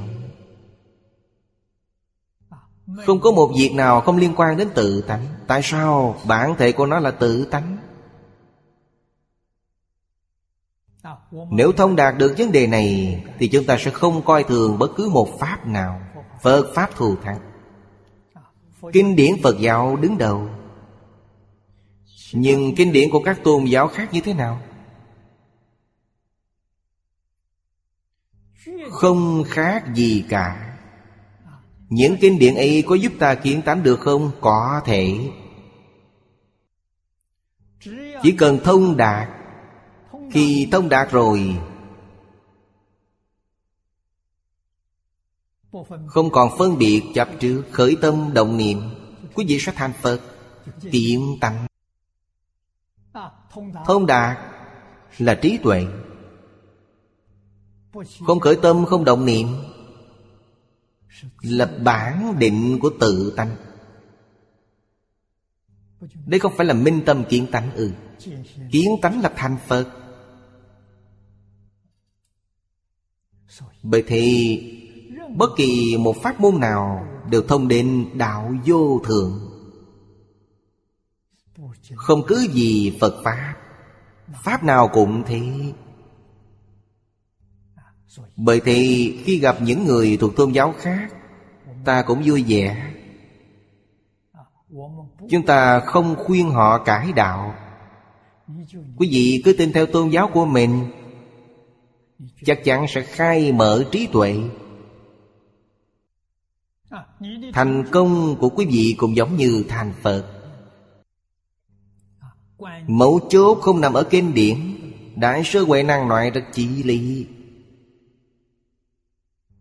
Mấu chốt là ở chỗ nhìn thấu buông bỏ. Nhìn thấu là gì? Đó là sự thông suốt. Thấu suốt chân tướng sự thật gọi là nhìn thấu. Buông bỏ là thế nào? Buông bỏ tất cả vọng tưởng phân biệt chấp trước. Quý vị xem, Phật nói có đúng chăng? Bởi thì Phật Pháp là dạng Pháp bình đẳng, dạng Pháp nhất như. Không thể nói dạng Pháp nhất như thì trong đó không có cừ độc giáo. Phật không dạy như thế. Dạng Pháp nhất như thì trong đó không có thánh kinh. Không nói như thế. Nếu nghe những lời như thế thì nên hiểu đúng sự thật. Phật Pháp là Pháp bình đẳng cửu cảnh viên mãn, không sai biệt. Trong đó tuyệt nhiên không có quan niệm đối lập, không có chân vọng, không có chánh tà, không có nhân ngã, không có đúng sai, không có lớn nhỏ, không có trước sau. Không có trước sau là không có thời gian. Không có xa gần là không có không gian. Tất cả đều bình đẳng trong Phật Pháp. Tất cả những quan niệm đối lập đều sai lầm. Tất cả đều phát sinh từ vọng tưởng. Phải hiểu được ly niệm trong chân tâm. Khi không còn vọng niệm thì chân tâm sẽ có mặt. Một chân thì tất cả đều chân, không có thứ nào không chân. Chúng ta phải hiểu được vấn đề này, phải hiểu được chân tướng sự thật. Chúng ta phải áp dụng vào trong cuộc sống hàng ngày, trong việc đối nhân xử thế. Được như thế thì chúng ta mới dung hợp với tất cả chúng sinh, với những tộc người khác nhau, với những nền văn hóa khác nhau. Đôi bên cùng một nhà như những người anh em. Đây mới là giáo lý Đại Thừa. Lễ kính chư Phật. Xin hỏi, nếu thấy cây thập tự của Giê-xu, quý vị có lạy chăng? Nếu không lạy thì lễ kính chư Phật đã loại trừ thập tự giác. Phải như thế không? Ta đến giáo đường người ta, thấy cây thập tự, thấy tượng Chúa mà không quỳ lạy, thấy cảnh đó tín đồ người ta ngẩn người. Phật tử chúng ta thấy cũng ngẩn người. Sao quý vị lại lạy cây thập tự? Lúc đó ta nên giải thích cho mọi người về thập đại nguyện dương, lễ kính chư Phật. Giê-xu là ai? Hóa thân của Bồ Tát Quán Thế Âm. Thấy Bồ Tát Quán Thế Âm quý vị có lạy chăng? Bồ Tát Quán Thế Âm thay khuôn mặt thì quý vị không lạy. Làm gì có chuyện đó? Sai lầm. Quý vị đã nhầm lẫn rồi, đã mù mắt rồi. Quý vị thấy Hòa Thượng Trung Thôn Khang Long ở Nhật Bản chưa? Lần đầu tiên tôi được diện kiến, Ngài nói với tôi, tất cả những vị sáng lập tôn giáo trên toàn thế giới đều là hóa thân của Bồ Tát Quán Thế Âm. Câu nói thật chỉ lý. Đệ tử của Ngài Hòa Thượng Kiều Bản bây giờ đang trú trì. Một hôm khi tiễn tôi ra, Tam Quan đã cho tôi hay, những gì thầy tôi nói với ngài từ trước đến nay chưa hề nói với ai. Vì sao ngài không nói với các vị mà nói với tôi? Vì tôi hiểu, nói với các vị các vị không hiểu. Gặp tôn giáo nào tôi đều kính lễ, kinh điển tôn giáo nào tôi cũng đọc, tất cả đều làm một. Nếu quý vị phân biệt là sai, nếu không phân biệt thì không có chuyện đối đầu. Quý vị xem, các bậc thánh hiền có câu nhân giả vô địch. Câu này nên hiểu như thế nào? Người có lòng nhân từ thì không có oan gia, không có người đối đầu. Không có người đối đầu mới được gọi là người nhân từ. Vẫn có những người đối đầu, vậy là quý vị không phải là nhân từ. Không ai đối đầu. Họ chống đối tôi, tôi không chống đối họ, thì họ không còn cách nào để chống đối nữa. Họ chống đối tôi, tôi chống lại họ, được, đối đầu luôn. Một bên chống đối, một bên bỏ qua thì không còn chống đối nữa. Mọi việc sẽ được hóa giải. Đây mới thật sự giác ngộ, thật sự thông suốt. Bởi thì tất cả tôn giáo trên thế giới là một nhà. Đoàn kết tôn giáo sẽ mang lại an ổn cho nhân loại, sẽ mang lại hòa bình cho thế giới. Đây là chuyện tốt, không phải diễn dông. Có thể đoàn kết tôn giáo được chăng? Ngày trước chúng tôi đã thực hiện độ mười năm. Trái mười năm kinh nghiệm đó khẳng định tôn giáo đoàn kết là điều có thể. Dùng tôn giáo cùng một nhà, giữa những tôn giáo chắc chắn không có sự xung đột. Chỉ cần quý vị cùng nhau nghiên cứu, học tập lẫn nhau. Nếu đối lập thì quý vị chỉ độ được mình, không thể độ được người khác. Đấy là một sai lầm. Như thế sẽ nảy sinh đối lập, nảy sinh mâu thuẫn, nảy sinh xung đột. Nếu cùng nhau học tập thì sẽ hóa giải được. Ý niệm phương pháp này rất quan trọng. Xã hội ngày nay rất cần có nó. Về phương diện quốc tế, những hội nghị tôn giáo như thế này ngày càng nhiều. Điều quan trọng trong những hội nghị như thế là tầm ảnh hưởng của những lãnh tụ tôn giáo rất rộng. Những thông tin như thế chắc chắn sẽ lan truyền rất nhanh. Phần cuối đoạn này đề cập tự nhiên vạn vật trong không trung hiện ra. Vạn vật ở đây là y chánh trang nghiêm trong thập pháp giới. Vạn vật tức tất cả mọi vật. Vạn sự vạn vật ở đây đều được sinh ra từ nguồn gốc tự nhiên. Nguồn gốc tự nhiên là tự tánh bản thể. Nói theo Thủ Lăng Nghiêm Kinh, nguyên là minh thể diệu tịnh bồ đề. Đây là câu rất hay trong Kinh Lăng Nghiêm. Tất cả dạng sự dạng vật cõi hư không khắp pháp giới, thật sự nguyên là minh thể diệu tịnh bồ đề. Đây là thí dụ của các đại đức tổ sư thường sử dụng. Dùng kim loại chế tác đồ dùng. Tất cả những đồ dùng đều được làm từ kim loại. Dùng kim loại chế tác đồ dùng. Tất cả những đồ dùng đều được làm bằng kim loại. Vạn sự vạn vật trong cõi hư không khắp pháp giới đều do tự tánh biến hiện ra. Vậy tự tánh là gì? Lăng Nghiêm Kinh nói đó là minh thể diệu tịnh bồ đề. Trong giọng tận hoàng nguyên quán của Quốc Sư Hiền Thủ diễn đạt, thể thanh tịnh tự tánh viên minh. Cách nói không giống nhau, nhưng ý nghĩa hoàn toàn giống nhau. Giản đơn hơn, triết học chỉ dùng hai chữ bản thể. Các bậc thánh hiền cũng chỉ nói rất đơn giản, bản tánh, hai chữ. Bản tánh bản thiện, hai chữ bản thiện là khen ngợi, không phải thiện của thiện ác. Y của chữ thiện là tốt quá, tốt quá rồi. Ý như thế,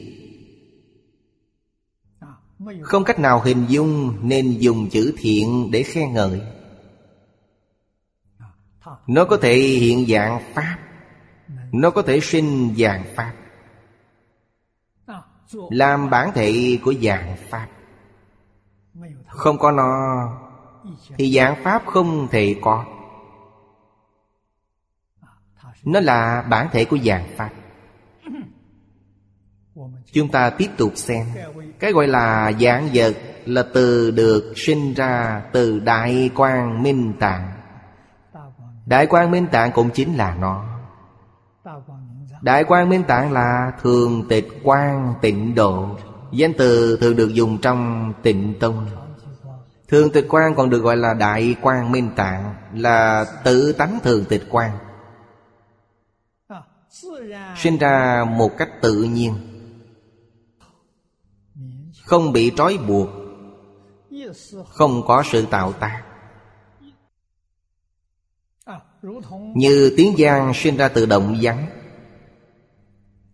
Nếu ta hét một tiếng thật to trong hang núi, ta sẽ nghe tiếng giang hoàn toàn tự nhiên, không ai tạo tác cả. Núi sông rừng biển ngày nay của chúng ta không phải được tạo ra như thế sao? Sở dĩ núi sông rừng biển biến thành như hôm nay, đấy là vì sao? Không tự nhiên. Có bàn tay con người tác động nên không tự nhiên. Con người có thể tác động nhưng không được quá tay. Quá tay là phiền phức. Có chừng mực thì vẫn còn giữ được trạng thái tự nhiên. Quá tay sẽ sinh ra thay đổi. Xã hội nhiễu nhương, nhân tâm biến động. Cứ bình tâm suy xét,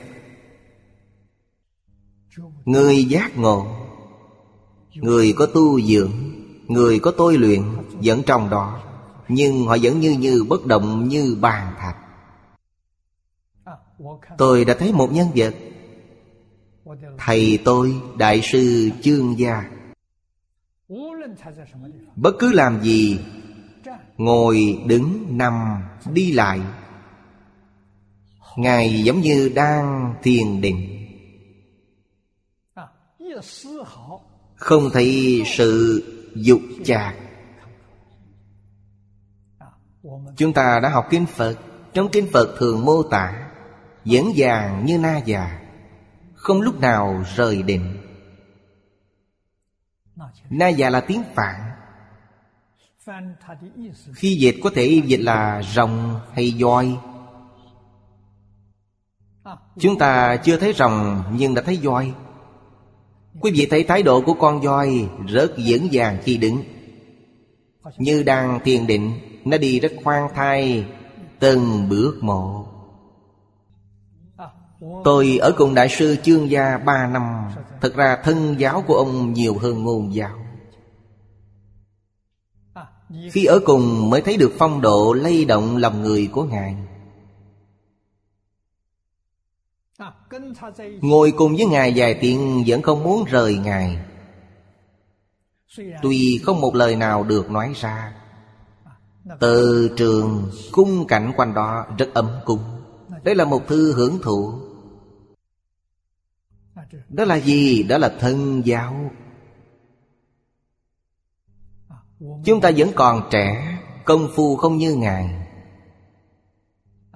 Khi đứng trước mặt, có thể chúng ta sẽ không thể đứng yên. Vì thế hỏi điều gì, ngài đều nhìn chúng tôi. Chúng tôi cũng nhìn ngài. Nhìn trân trân như thế độ nửa giờ rồi nhập định luôn. Sau đó mới bắt đầu nói chuyện. Rất nhiều năm sau đó tôi mới hiểu được. Vì sao? Khi quý vị chưa định tĩnh tâm trí thì không thể nói gì được với quý vị. Nói chuyện cũng như gió thổi qua tai, vào tai này ra tai kia, không có tác dụng gì. Lúc nào mới dậy được? Định tĩnh mới có thể nói chuyện. Lúc đó quý vị mới ghi nhớ. Đây là điều tối thiểu. Có khi không những ghi nhớ mà quý vị còn áp dụng vào đời sống hàng ngày. Trong khi đối nhân xử thế sẽ áp dụng, như thế mới mang lại hiệu quả cao. Vì quý vị đã thật sự thấu hiểu. Quý vị xem những người càng có trình độ học vấn cao, những người có tu dưỡng thường điềm tĩnh. Những người dục chạc nông nổi, đứng ngồi không yên, những hạng người này cho dù họ học tập bao nhiêu đi nữa vẫn không có trí tuệ. Họ nói chuyện thao thao bất tuyệt, có tài ăn nói nhưng không thể thu hút mọi người. Bản thân họ cũng không có chuyển biến gì. Nói cách khác, vẫn dẫm chân trong thế giới phiền não, khổ nạn. Họ không thể có chân trong tịnh định an lạc. Bởi thế chúng ta phải tĩnh tâm, điềm tĩnh để quan sát vạn vật trong trời đất, đều bắt nguồn từ Đại Quang Minh Tạng. Tất cả đều ở trước mắt. Chúng ta phải chứng thực tất cả những lời trong Kinh Phật đã nói. Chúng ta phải áp dụng vào bản thân mình. Thế giới cực lạc cũng như thế, được thành tựu bởi đại nguyện của Phật A Di Đà, vốn sẵn trong tâm thanh tịnh mọi chúng sinh. Kết quả đại nguyện Di Đà là thế giới cực lạc. Tâm thanh tịnh trong tự tánh mỗi cá nhân chúng ta đều có thế giới cực lạc. Khi được nguyện lực Phật A Di Đà dẫn dắt thì thế giới cực lạc trong tự tánh chúng ta liền có mặt. Ngài dẫn dắt chúng ta. Quý vị nghĩ thế giới cực lạc là do Phật A Di Đà biến hiện ra hay do tâm bản thân chúng ta biến hiện ra? Tâm chúng ta biến hiện. Di Đà dìu dắt. Không có Phật A Di Đà thì những gì trong tự tánh chúng ta không thể hiện ra được. Ngài vừa dẫn chúng ta liền hiện ra ngay. Những gì chúng ta đã hiện ra hoàn toàn giống với những gì Ngài hiện. Tự tánh Di Đà, duy tâm tịnh độ. Hai câu này không phải nói chơi. Phật A Di Đà ở đâu? Cũng từ nơi tự tánh chúng ta biến ra, do nguyện lực Ngài dẫn dắt. Tự tánh Ngài hiển hiện, tự tánh ta hiển hiện. Tâm ta và tâm Ngài cùng một tâm, không phải hai tâm. Bản thể là một, hiện tượng không giống nhau, ngàn sai muôn biệt, nhưng thể là một. Tất cả đều là tự thể hiển hiện. Bởi thì đại nguyện Di Đà là cảm ứng, năng cảm. Thành quả là y chánh tra nghiêm thị giới cực lạc. Năng ứng ở đây là tự tâm chúng ta năng ứng. Tịnh tâm chúng vốn có đủ. Nếu thêm một chữ thì nghĩa câu sẽ rõ hơn. Đều là những thứ có sẵn trong tâm thanh tịnh của chúng sinh. Câu thứ ba khi Đại sư Huệ Năng minh tâm kiến tánh đã nói: nào ngờ tự tánh vốn đã đầy đủ. Quý vị nghĩ tự tánh chúng ta có thế giới Hoa Tạng chăng? Có thế giới Ta Bà chăng? Có thế giới cực lạc chăng? Có y chánh trang nghiêm quốc độ của tất cả chư Phật trong ba đời mười phương chăng? không thiếu thứ nào. Phật đã dạy chúng ta rất rõ ràng, ngoài tâm không có pháp, ngoài pháp không có tâm. Câu này đã bao quát tất cả, là nguyên tắc tối cao, nguyên lý tối cao trong Phật pháp. Thông tất cả pháp. Khi đã nắm vững thì làm sao quý vị không được đại tự tại được? Khi đã nắm vững, làm sao quý vị không thành công ngay trong đời sống này được? Làm sao quý vị không khởi niềm tin được? Nếu từ bên ngoài vào thì việc quý vị không có niềm tin là điều có thể chấp nhận được. Tại sao? Rất khó khăn khi mong cầu từ bên ngoài, mong cầu ở người khác. Vấn đề này không cần cầu mong người khác, đây là việc của cá nhân mình. Từ tự tánh của mình biến hiện ra.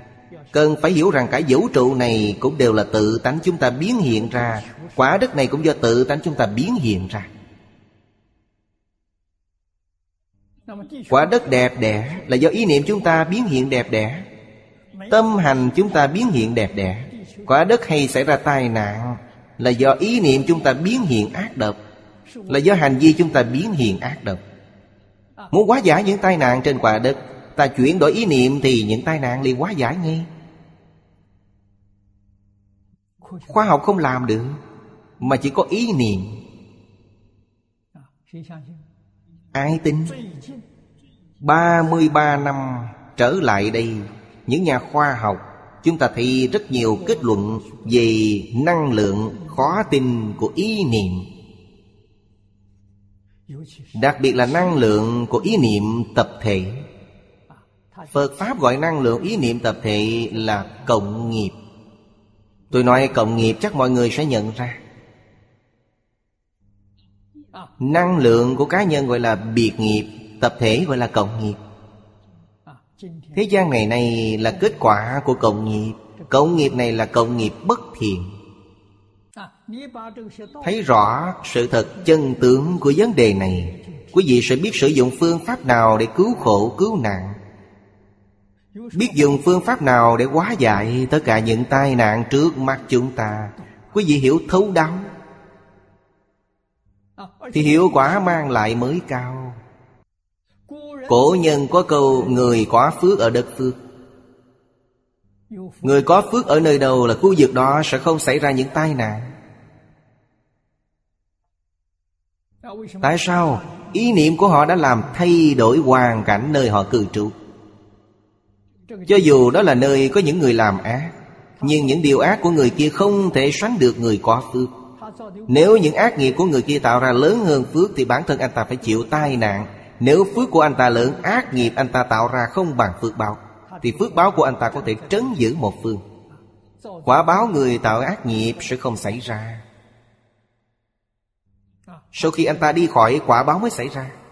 Chưa đi anh ta vẫn còn đó thì quả báo vẫn chưa xảy đến. Đấy gọi là người phước ở đất phước. Chúng ta nên tin câu này.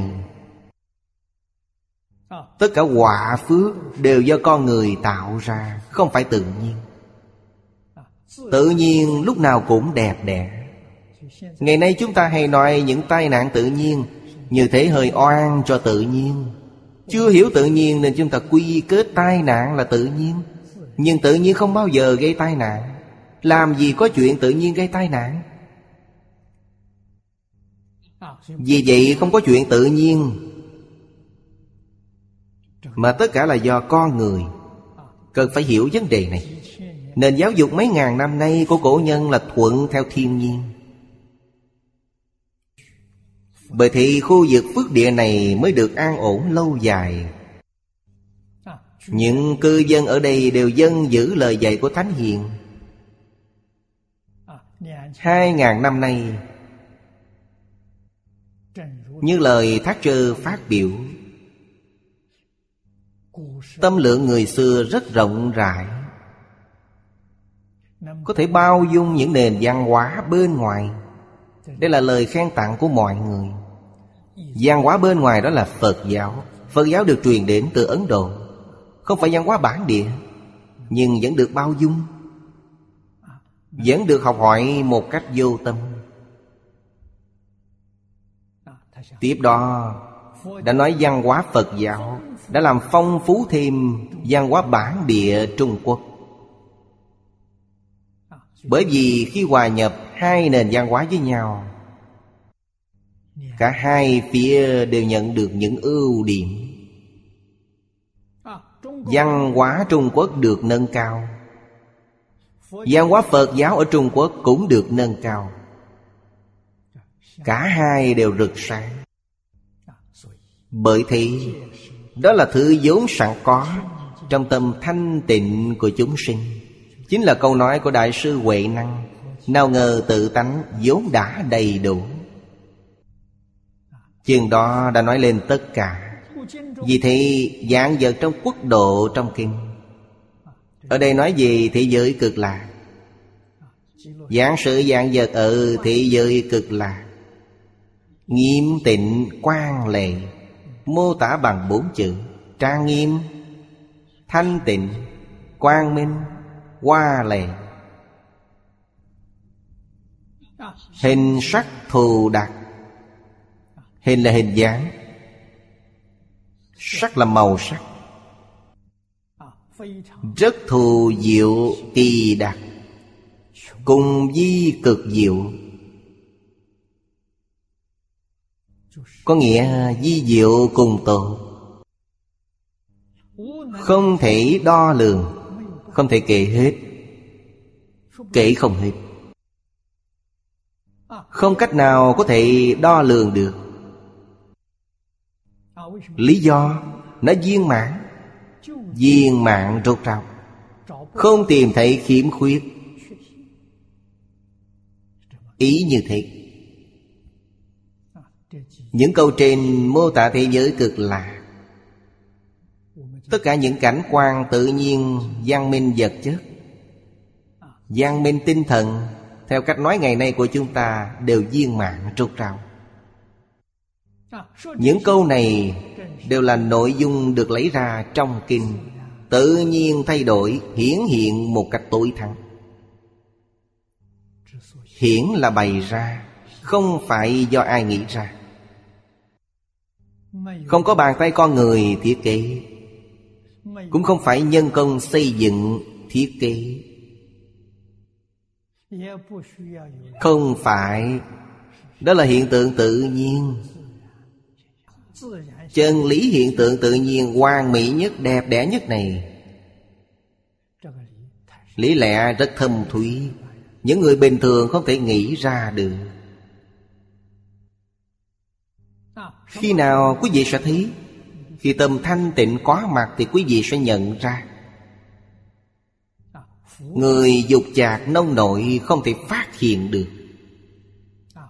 Ngày nay đa phần tâm chúng ta ô nhiễm, không khác gì nước vừa đục lại vừa sóng lớn. Tâm lý chúng ta cũng như thế. Tâm của thánh hiền thanh tịnh bình đẳng, không sao động, không díu bụi trần. Cần hiểu tâm thanh tịnh không díu bụi trần này là bản tánh, là chân tâm của chúng ta. Tại sao thánh hiền có? Vì họ bình thản, họ đã buông bỏ tất cả những thứ nhờ bẩn, buông bỏ tất cả những sóng gió, những phân biệt trong sóng gió, buông bỏ những thứ ô nhiễm nên thanh tịnh. Buông bỏ sóng gió là bình đẳng. Chân tâm có mặt, thanh tịnh, bình đẳng giác trong kinh chính là chân tâm của chúng ta.